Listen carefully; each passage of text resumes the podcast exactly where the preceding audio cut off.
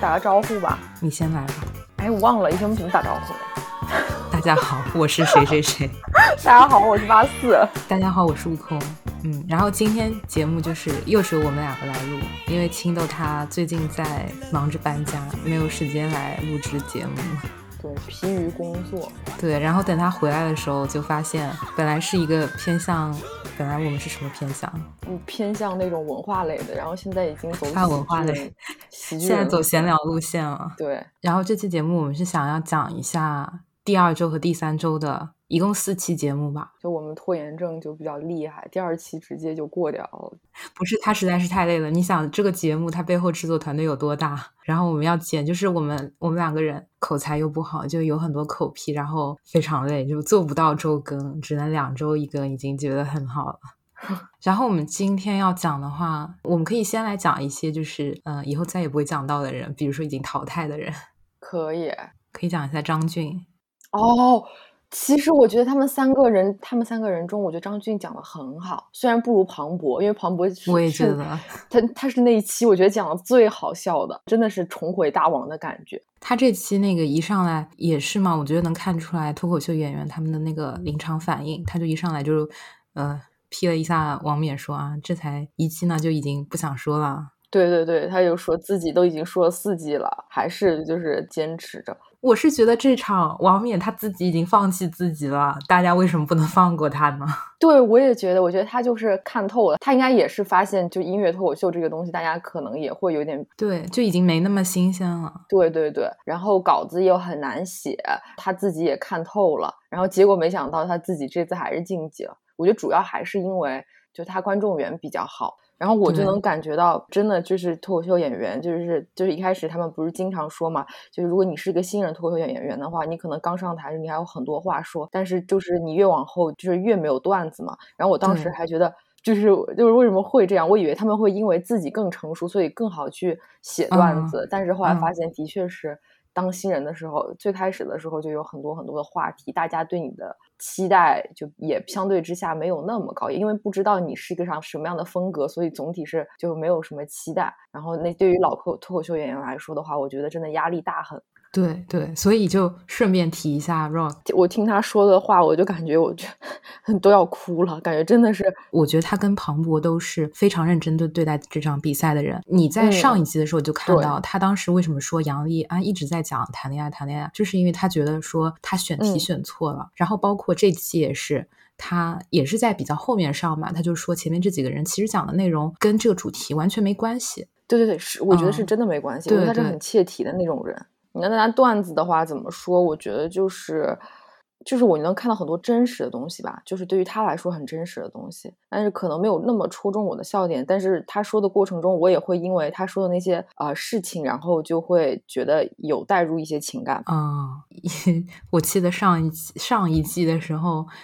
哎，我忘记是他 Q 了陈露还是陈露 Q 了他，说什么我们俩可以一起组那个离婚男孩。不是这季的时候，就 Nora 还 Q 了。我我觉得 Nora Q 他的那个好厉害啊。对，那个我觉得他是现挂，但是他结婚的那个什么东西，他是以前在线下就讲过。你说他爸说他应该对标呼兰和庞博，是因为他哦，他所以他这是线下讲过的是吗？对对对对对。哦，然后离婚的那个是他现挂。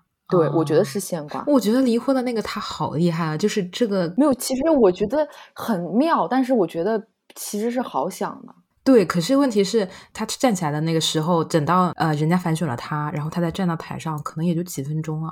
对啊，但是这个东西很好想，因为他本来就是讲一个结婚的段子啊。他最后往下结的时候，可能就插一下 rock，我就觉得，就如果在那样的一个情况下，我觉得是可以想到这件事情，我不会觉得这个事情很难，但是我就觉得挺巧妙的。然后等一下再讲 Nora，我想先把张晋讲完。我觉得他是第一个在脱口秀的舞台上面愿意去说女生不用这么有外貌焦虑的，就是让我觉得他性别意识特别好。对，我也觉得，就是其实有的时候就是听男孩子他们说自己支持女性或者什么的，可能让我感觉有些刻意吧。所以我可能一开始也是带着这种先入为主的观念去听的。但是我觉得他讲的过程中其实还不错，就比我、所以你是带了一个非常低的预期去看上面的那一期，我没有觉得他好笑，然后我能感觉到他和 House 很像。我我的意思是说。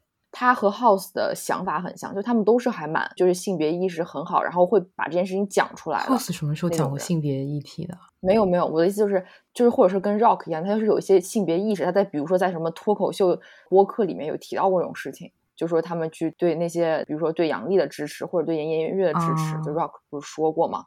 然后我觉得张俊也是这样子的，就包括他对袅袅的那种就是喜欢或者什么东西，我觉得是一种。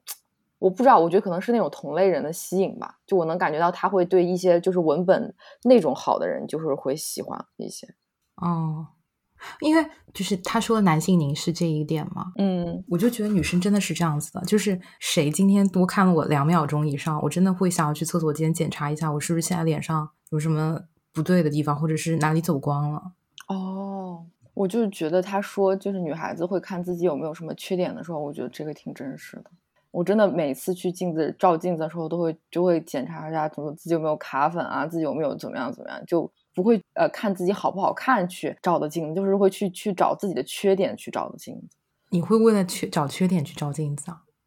对啊，就是你看脸有没有卡粉什么东西的，是不是特别油，就这样照镜子。我就是这样子。我觉得这种事情也很不一样。就比如说，我从来都不会在意别人有没有看我，因为我都不会看别人看没看我。就我好像就是那种不怎么看看人的人，就不太敢做这种事情。就我知道，我也不太会看别人，可是我会很在意别人看我。对啊，但是我都我都不看别人。是你能感觉到有一个眼神向你投过来。我我可能就比较钝感，就感受不到这种事儿，从来我就从来都不会觉得有人在看我。那这样说，每个人好像还是不太一样的。对，我会自己默认觉得没有人会看我。然后再讲一下谁啊？哦，那就顺便讲一下 Nora 吧。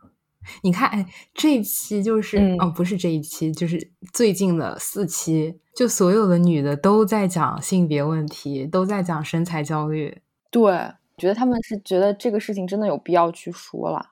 但其实我觉得他那一期他是跟谁 PK 来着？不是说了吗？跟离婚男孩 PK。对啊，我就觉得他其实比 Rock 讲的好很多。我我其实觉得他们俩都没有让我觉得好笑，但是我会觉得 Nora 讲他爸那个很好笑，很好笑。他爸什么故事？就他就说他就是说他爸在那个底下评论啊，说什么说他很像他妈什么之类的。我还以为你说他爸。呃，他模仿他爸的那个上海口音好笑，确实，我觉得确实也挺好笑的。你你会觉得上海口音好笑吗？就是你作为一个非上海人，我觉得是比吧。就像你当时不是会觉得小小佳的口音好笑吗？我就会觉得就是 Nora 学上海的那种口音比小佳的口音好笑。但是我一直不觉得上海口音好笑，就是我作为一个上海人啊，我其实一直觉得上海口音有点讨厌，就是因为他那种讨厌，所以好笑啊啊。对啊，要不他为什么好笑？这样我觉得，呃，我还觉得哪里好笑？我觉得湖南话也好笑，但湖南话不是讨厌，就是觉得好笑。我觉得你在中国的整个地域里面，你很难找到第二个城市它的口音，就是能让你觉得那么的高高在上吧？因为我觉得一直就是从从以前以来嘛，只要是南方的形象，就我觉得在小品里面，就是在比如在春晚里面，南方的形象就会是。啊，一要不就是广东的那种形象，但广东一般也不是那种让人讨厌的形象，一般都是我觉得就是江都是广上海那边。我印象很深刻，就是巩汉林学上海人说话，学上海人说话什么样子？就是跟那个 Nora 他爸他学他爸爸很像啊，就是那种感觉斤斤计较啊，姿态很高那种。所以我觉得是有一种你有一个思维定势在那个地方，可能如果一开始没有这些的啊这些刻板印象的话，我觉得可能也不会觉得就是你们那边的口音是什么高人哦。但是因为可能我自己。呃，当然，我现在讲话应该是没有上海口音的。嗯，对你完全没有上海口音，但是是只是因为我跟非上海人说话才这样的。我如果跟上海人说话，我也是有上海口音的。哦，这样子啊，所以就是我自己会特别的意识到这个口音好像有点讨厌。但是我不知道这句话会不会是招黑啊？没有啊，就我们另外一个朋友说很喜欢男孩，就他说话有点上海的口音啊。然后我就有点不懂他的上海口音是什么口音哦。你你上海口音，呃，海选的那一轮，就是另外一个女脱口秀演员，她也有讲嘛，鸭绒，鸭绒也有学啊，上海阿姨讲话。嗯，不记得了。不是，就是她说她去买蛋黄粽，然后她问那个便利店的阿姨，嗯，这个蛋黄粽里面除了蛋黄还有什么？然后阿姨跟她说，啊，这个里面肯定还有糯米的喽。哦，好像是哦。就我觉得你们很喜欢说什么的喽。对啊，对啊，对啊。我是对这种口音，我会觉得非常亲切，但是我从来不会觉得好笑。哦，我觉得就好，就是好笑的呀。就我每次听到这种话，我就觉得，反正就不是在我的语言系统里，我就会觉得他好笑那种感觉。就像我，我我不是说我很喜欢台湾人，他们说话有的时候他们说话也就是那种贱兮兮的，但是他就是因为那种贱兮兮，所以喜欢。真的吗？我从来不觉得台湾人说话贱兮兮的。他有的时候会说那种贱兮兮的话。我觉得台湾人说话会让你觉得这个人讲出来的话非常可信，但是你不会觉得好笑。哦，我觉得是人的问题吧。他们那些人真的吗？是人的问题吗？肯定是人吧。那你你就是就沈玉琳说话，你一知道他在放屁啊。他只要张他只要张嘴，你就知道肯定是假的。就是 这个我没有看康熙，我不确定他说话是什么样的。就就就就他他啊小钟啊，还有那就你就知道他张嘴都是假的，就包括就对赵正平，那赵正平应该不是假的，但是就是因为说话很正很正经，说的话可能也是实话，但是大家就是因为他很正经，就老是调侃他。哦，我是谐星聊天会的粉丝吗，嗯，对他们之前有一期就是讲了各种算命啊，然后。怪力乱神的有一期节目是这样子，当时有一个台北人，他在节目里面就说自己用了北欧的一种方式给人做占卜。嗯啊，因为协听聊天话，他除了做播客之外，他还会截一些精彩片段放到 B 站上面嘛。嗯嗯，然后你就能看到当时那个台湾人说话的时候，下面所有人，就是那几个主持人，他们都听呆了。毛东他就说：“大哥，你说什么我都信。” 我就是觉得，我就仔细想了一下，我就觉得他们这个口音就是不太，至少对我来说，我就会觉得不太好笑。哦，但是小佳的福建口音，你觉得和台湾口音是有区别的，是吗？我觉得是有区别的。哎，我先讲完上海口音，再说到小佳的福建口音。嗯嗯嗯，我问你个问题，你作为就是在上海工作了几年的人，嗯，你对上海一些叔叔阿姨的印象中的一个形象，你是觉得他们就是很刻薄吗？我觉得分人吧，就是我觉得他们是一种，就是要把自己搞得很有礼貌的刻薄。他有的时候很，你会觉得哎呀，好有素质啊，是不是有疏离感？对，这些叔叔阿姨好有素质啊。有的时候，就比如说，就我就记得有一次。我在电梯里，然后我可能手上拿了八个快递盒吧，然后就没有没有把它就是把它拆开来，然后放到了一起。然后然后那个大爷他就背着一个旅行包，然后看着我就跟我说说说，哎，说说你这个东西你把它拆一拆啊，拆一拆放到一起，不就可以节省空间了吗？然后就开始帮我拆。然后就在电梯里，因为我住的很高，二十三楼，然后就在在那个下楼的过程中，就是可能是十七楼进来的吧，然后就帮我拆拆拆拆到最后帮帮我就是全部放下了。他就跟我说，哎，你看。这样不就好了吗？然后他最后又说了一句，就跟我出去旅游一样，你看我就东西都塞一塞就可以收好了。然后他就走着就出门了。啊，我就感觉很经常有这种事情，要不就是我经常吗？就是很喜欢指指点点，就会教你怎么做会比较好啊。你是不是说你当时疫情回来在超市，你跟一个什么老大爷就是推那个超市推车的事情？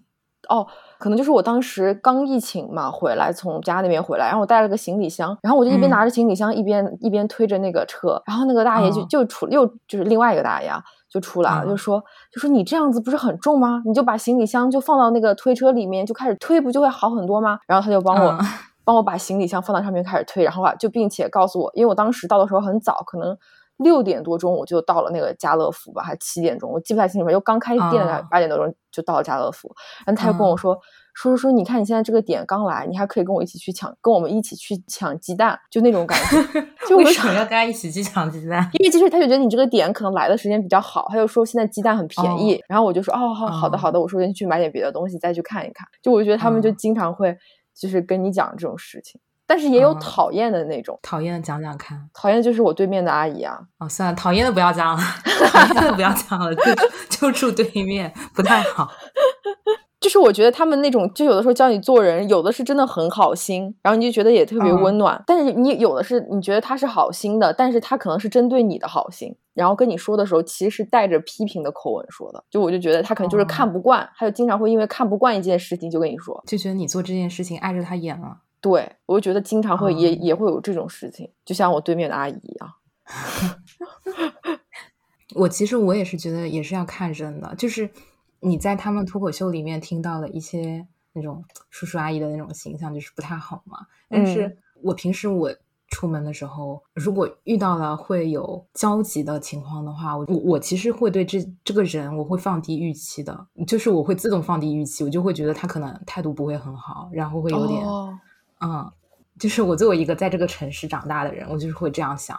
然后我记得好像当时我跟我同学去那个西安美术馆，嗯。西安美术馆，我们去看展，然后我们看完了我们要看的那个展，就是康定斯基的一个展之后，我们因为时间还有多余嘛，我们就去顺道在一楼我们看了另外一个展，然后那个展里面就是有很多啊志愿者，我不知道为什么他们里面的志愿者都是那些六七十岁的啊老头老太，嗯，然后我们当时也是就觉得太冷了，我们当时在楼上的时候没有那么冷，但下来之后。就是冷到觉得要穿衣服，我们当时就去问那个前台的那个志愿者，就是一个一个爷爷，我们就说这地方有没有租衣服的？因为现在很多电影院就是因为它空调冷气打的太低了，它就是会有提供毛毯啊什么的。然后我们就想去问一下有没有嘛。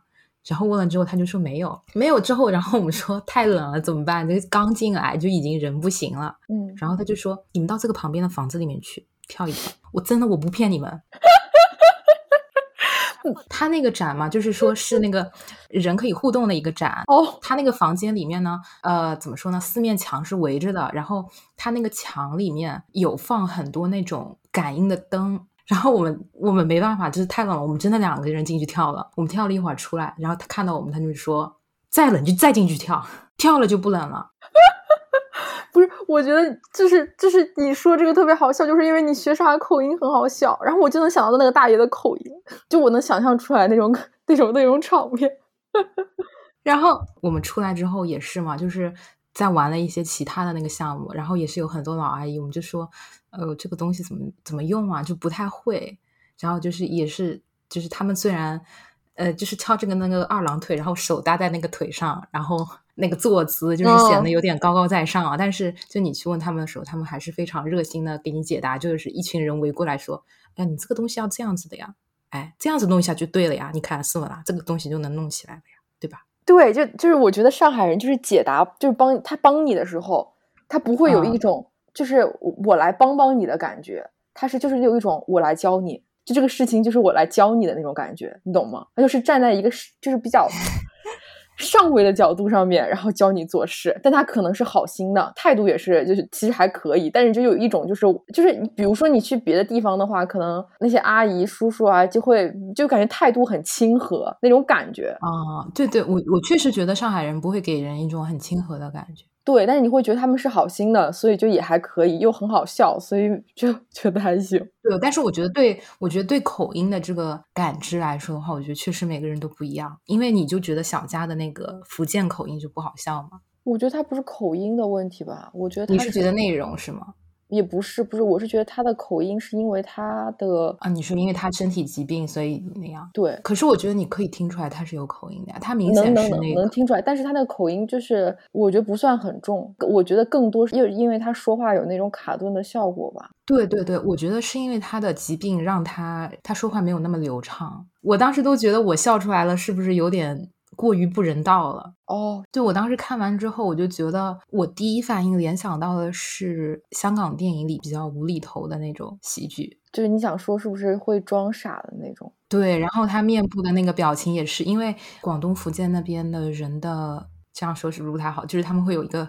很普遍的一个长相，然后你就是可以看出来。嗯，然后他在一个电影里面，他如果想要展现一些比较这种邪心的感觉的话，他这个人通常就会设定成这样子的一个形象，所以我就觉得他非常符合，就是可能啊，嘴唇很厚，然后鼻子有点塌。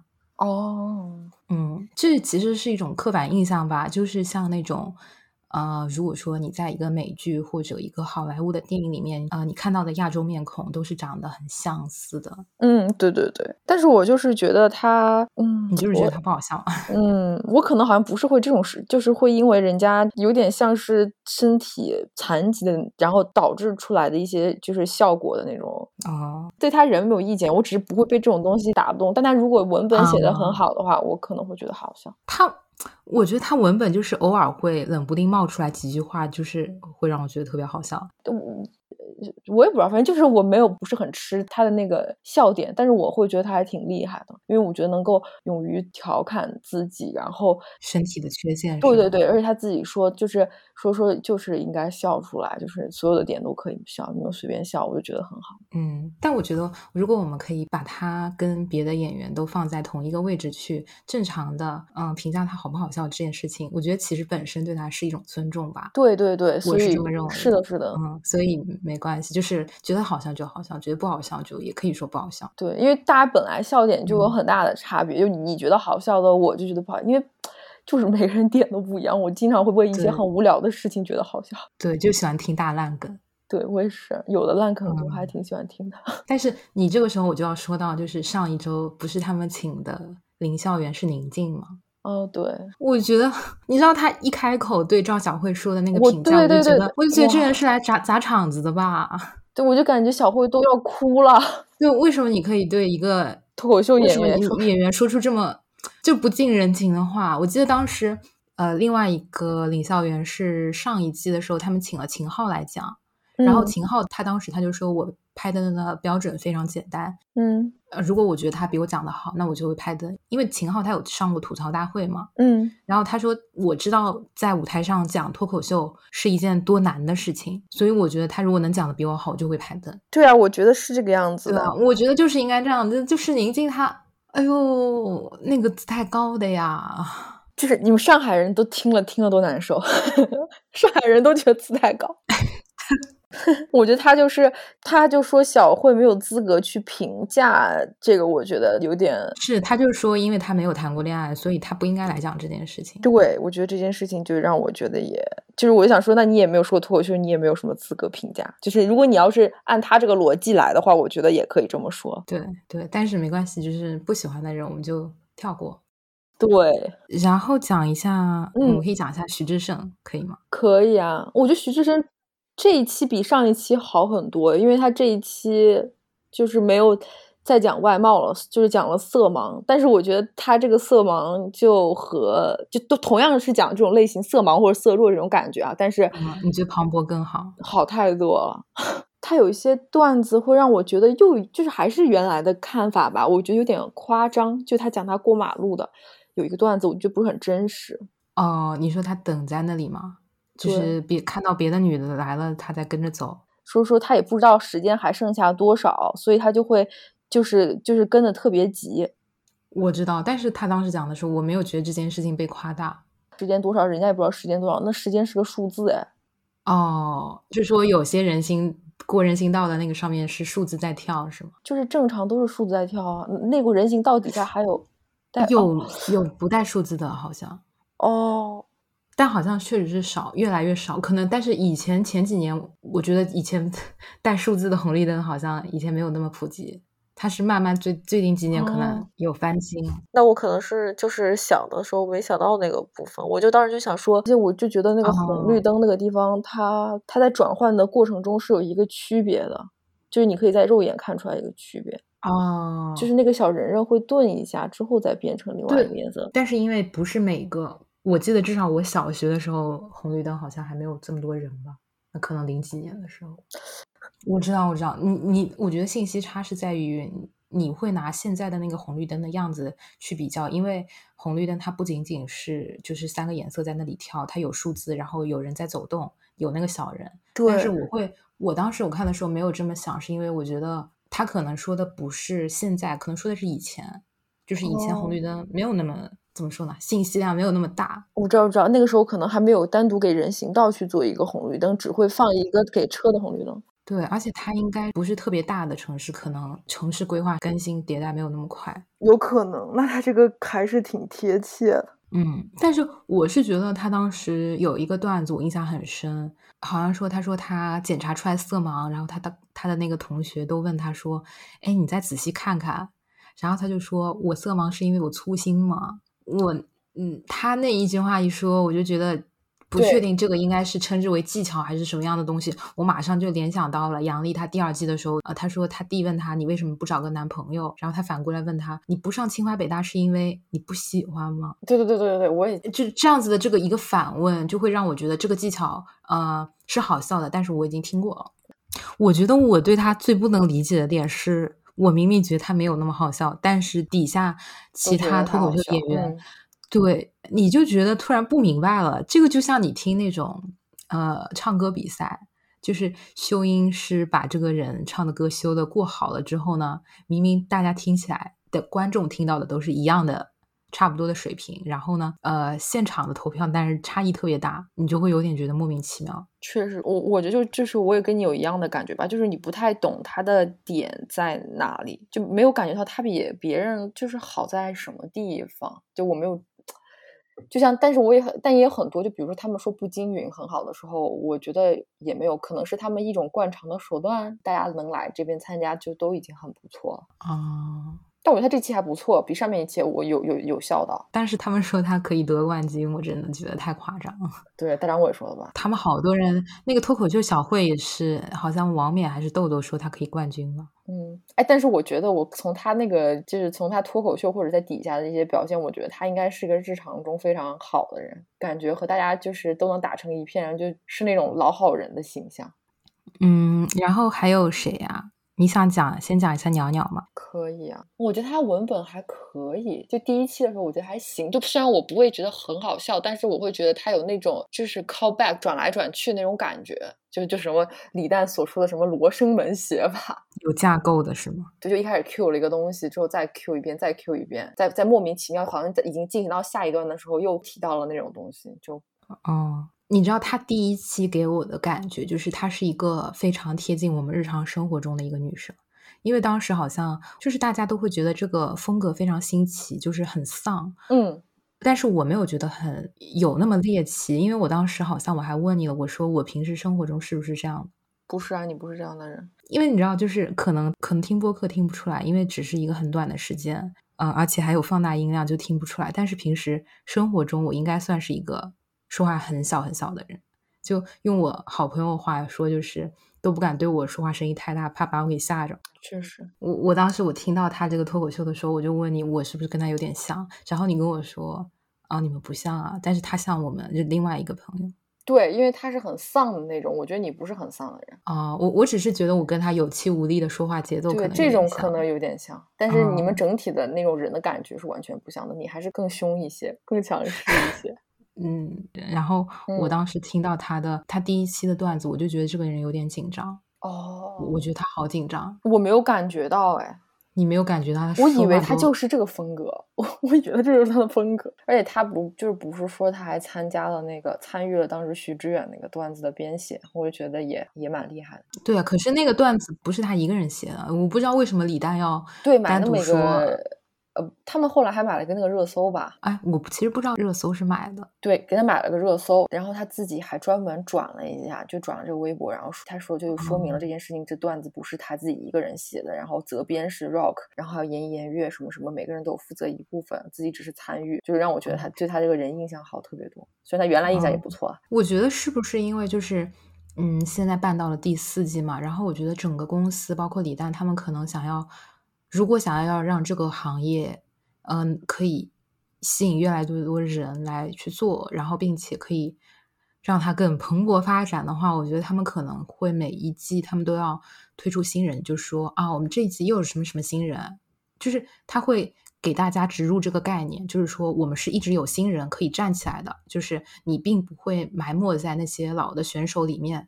对对对，他有一种一种我们有最强新人，又有什么新人，所以我觉得他这一季还蛮多新人的。对，我感觉他一直在就是强调这个概念，就是包括徐志胜、张浩哲，然后还有娘娘也是，感觉他一直在推新人，就是想要告诉大家，我们是一个就是还是很有活力的行业，就是你如果进来的话，你是有希望的，只要你做得好。对，我觉得他有在强调这个观念。嗯，这样很好。我觉得这个做法是好的，但是，嗯，你觉得过程中会对对大家有一些影响，就会就是会有一些判断上面的，就是。就像我们刚才一样，就会觉得是不是他讲的，大家都觉得他那么好，是不是他比那个谁谁谁还要好？是不是他就是最好的？我就会有这样的想法。我我就是觉得他们其实并没有强到那个程度，但是他们就是会把他们包装成一个他们已经呃老选手看了都害怕的那个。对对对对对，然后我都我就有点稍微觉得有点过头了。确实，都自我产生疑问了，我就觉得可能我真的不嗯懂吧。但虽然应该就是真的不懂，但是应该确实是不懂。确实是真的不懂。嗯，哦，对，娘娘，我还有一个问题，我是忘记了，就是我觉得他有的时候他有一些梗，就是在收尾的时候，我觉得就觉得没接住，就是他说什么指纹啊，他不是说应该大家都哦会用一些，完了，我忘记他当时原话是怎么说的。他就说，类似于说发朋友圈的话，就有点就是发一些有个性的东西，就比如说发就是发指纹，就他当时不是说就是各种美女喜欢发自拍嘛那些东西，那他嗯对于他我们这位普通人长相怎么办？然后他就说说说说，那我们应该发一些有个性的东西，比如说指纹。然后我当时对，我就觉得没太懂。就是指纹这个地方，我就觉得掉下去了。对就虽然说他说呃让那些美女无地自容，这个我会觉得好笑，可是他就是说到指纹，我就觉得嗯，好像能换一个别的什么事，还就是还有更好的选择对吗？对对对对，就是感觉好像就觉得虽然是就是是切题的，是一个不一样的东西，但是没有很好笑，觉得。对，嗯，然后还要想讲谁？诶，讲一下那个秋瑞吧。我感觉你还蛮喜欢秋瑞的，嗯，很喜欢。我没有那么喜欢，你可以先讲。那我觉得我说不出来什么吧，就是觉得很喜欢，就是因为我觉得他把一个很普通的，也不是很普通吧，反正我觉得他就也能租到那样的房就不普通。你你知道他后来说了，他说那个段子是他把三次租房对经历结合在嗯一起结合在一起。嗯，我觉得他这个手法其实有点像那个何广智之前说理发，有一件小事，呃，能讲个专场那种感觉。但我觉得他不是那种，他跟啊，风格不一样，风格肯定不一样。就是何广智是就他们。我觉得他更有想象力一些，秋瑞，因为他其实说的很多东西，我觉得他也没有经历过，他只是构想出来的。就比如说他说那个厕所，就首先这个人非就是几何学的非常非常好，就不管是平面几何还是立体几何都很好。当时听完之后，我就在想说，他不会是数学老师吧？对对对对对。然后他说他他就讲他上厕所，然后他们那个啊、呃他们那个厕所长的是一个什么？就是一开始说是三角形，三角形，然后后来又说他是说，三棱是说他三角形都抬举他了，其实就是个三棱锥。对。然后我当时就脑子里有画面，然后他又说对，他在想三棱锥长什么样的，马对对对。我当时就在想三三棱锥长什么样，然后我想，然后他又说说他自己上厕所的时候就会那个马桶就卡在那个位置上，然后我就想，嗯我就觉得我又有画面了，我就感觉真的嗯，但是我当时好像有给你看过吧？其实他秋日那一段的结尾不是这样子，你后来有看吗？没有看，嗯，我 所以他最后结尾是什么？他呃，结尾不能说，大家那个线下自己去看，就是尺度太大了，我有点不好意思说。那我等会儿自己再看一下吧。然后他说他这这样的段子还有两三套，我觉得哇，真的很强。但是你知道吗？就是其实我后来我在看完他之后，我又上网搜他的别的一些片段，我嗯发现其实我看过他的段子，就是在以啊前。然后我哦当时可能因为他上台了之后，他的他自己也说他上来之后太兴奋了，所以整个说话的节奏都变了。之后、我就没有联系到之前看的那个人是他。哦，哎，然后说到就是就是段子这个租房段子嘛，我就是看的时候，我我就一直在联想自己的那个租房经历。在我整个就是租房经历里面，就是最奇特的一个房子，应该是我呃到目前为止的那个倒数第三套房子吧。倒数第嗯三套房子，因为当时就是我搬家搬的非常急，就是我当时就是时间非常赶，我就没有时间去看房了。我当时就是网上我说，那你给我拍个视频，我看一下，差不多就行了，我就不到现场看了吧。然后我就在没有亲眼看到这个房子之前，我就把这个房子先要下来了。我想说，应该房子不会差到什么程度，因为那个房子它在的那条路上是伦敦的一个富人区，它的边上是海德公园，然后嗯，然后斜对面是那个自然博物馆，然后整个一条路上全都是大使馆，你就觉得一套在这样子的地理位置的。一套房子，它应该差不到哪里去哦。然后我天呐，我就那天去拿钥匙的时候，我就懵了。我就是一走进去，我就觉得自己走进了我乡下的外婆家。就是你知道，只有那种住了四五十年、五六十年那种房子，它才会堆积到这么多东西。就是你就觉得那些东西摆在那里，物品跟地面之间已经粘起来了。那为什么当时你看视频的时候没有发现问题？当时看视频的时候，他只给我看了他的房间和厨房，就是他把东西摆在了，就是一些他没有拍摄到的死角。哎，可是我有我刚才看了一下你的那个房间，我觉得那房间看着也是住不了人的样子。就 那房间，又要说到另外一个，就是我当时拿到钥匙的时候嘛，我只是心里咯噔了一下，我觉得。为什么这个房子里面有这么多东西？因为当时很多中国留学生因为疫情的关系，他们逃回国了，所以那个房子里面已经有半年没有住人了。嗯，我觉得我我后来才发现，我觉得我自认为我可能是对房子的接受度还是比较高的，因为我第二天就是把我完整的东西全部搬过来的时候，我找我自己搬不动，我找了两个朋友一起来帮我搬。你知道他们他们到了那间房子里面做的第一件事情，他们居然是开始拍照留念。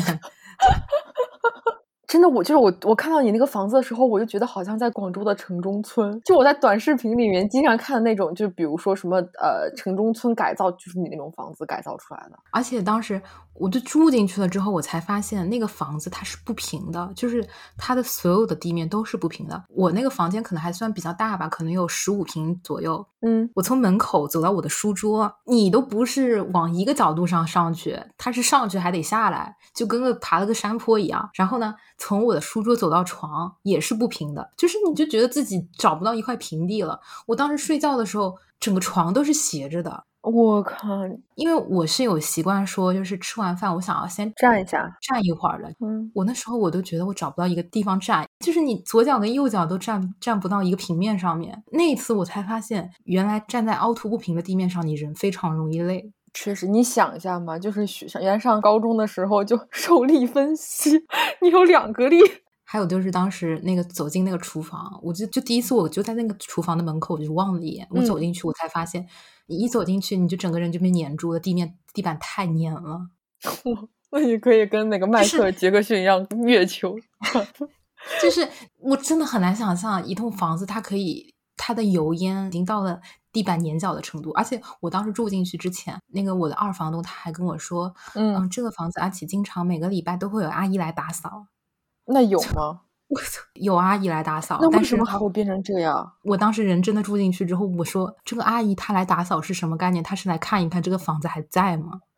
太可怕了吧！就你知道，我那个朋友，他帮我搬完家之后，他就给我发短信说，你以后可以常来我们家，如果你在那里待的不开心的话。我觉得他有点可怜你，真的就怜悯到，就是当时他还发了个朋友圈，就贴出来说，难以想象伦敦富人区还有这样的房子呢。我都看我我看到你发那图之后，我都惊了。对，然后嗯，然后就就就你自己讲一下，你才能发现，就是呃，要讲一个完整的段子。这个文本结构还是很难的，确实，你就会觉得讲的过程中才会发现，原来真的很难。嗯，你要把你的那个感受，你要比一般人更敏锐的捕捉到这个感受，然后再要用一个比常人更好的表达能力把它表达出来的话，其实是很难。对，虽然说有时候我们觉得这个段子可能不好笑，但是呃，其实它的创作过程远比我们想象的要难。对对对对，我们就只是口嗨而已。对，我们就是做了一个错误示范。就他们都很不容易，但是可能就是我们作为听众没有考虑那么多的时候，我们觉得就不是在我们的笑点之上。但是大家有很多人也会为他们那种就是搞笑，因为就正好在他们笑点上嘛，所以这也很正常。对对，但是就是最后还是要还是要说一句，就是若批评不自由，则赞美无意义。鼓掌，鼓掌，鼓掌。嗯，好，那今天节目就差不多到这里吧。来跟大家说再见，谢谢听众，谢谢听众，下期再见，可能是两周之后，也有可能不知道几周，对，就看我剪的速度，好吧？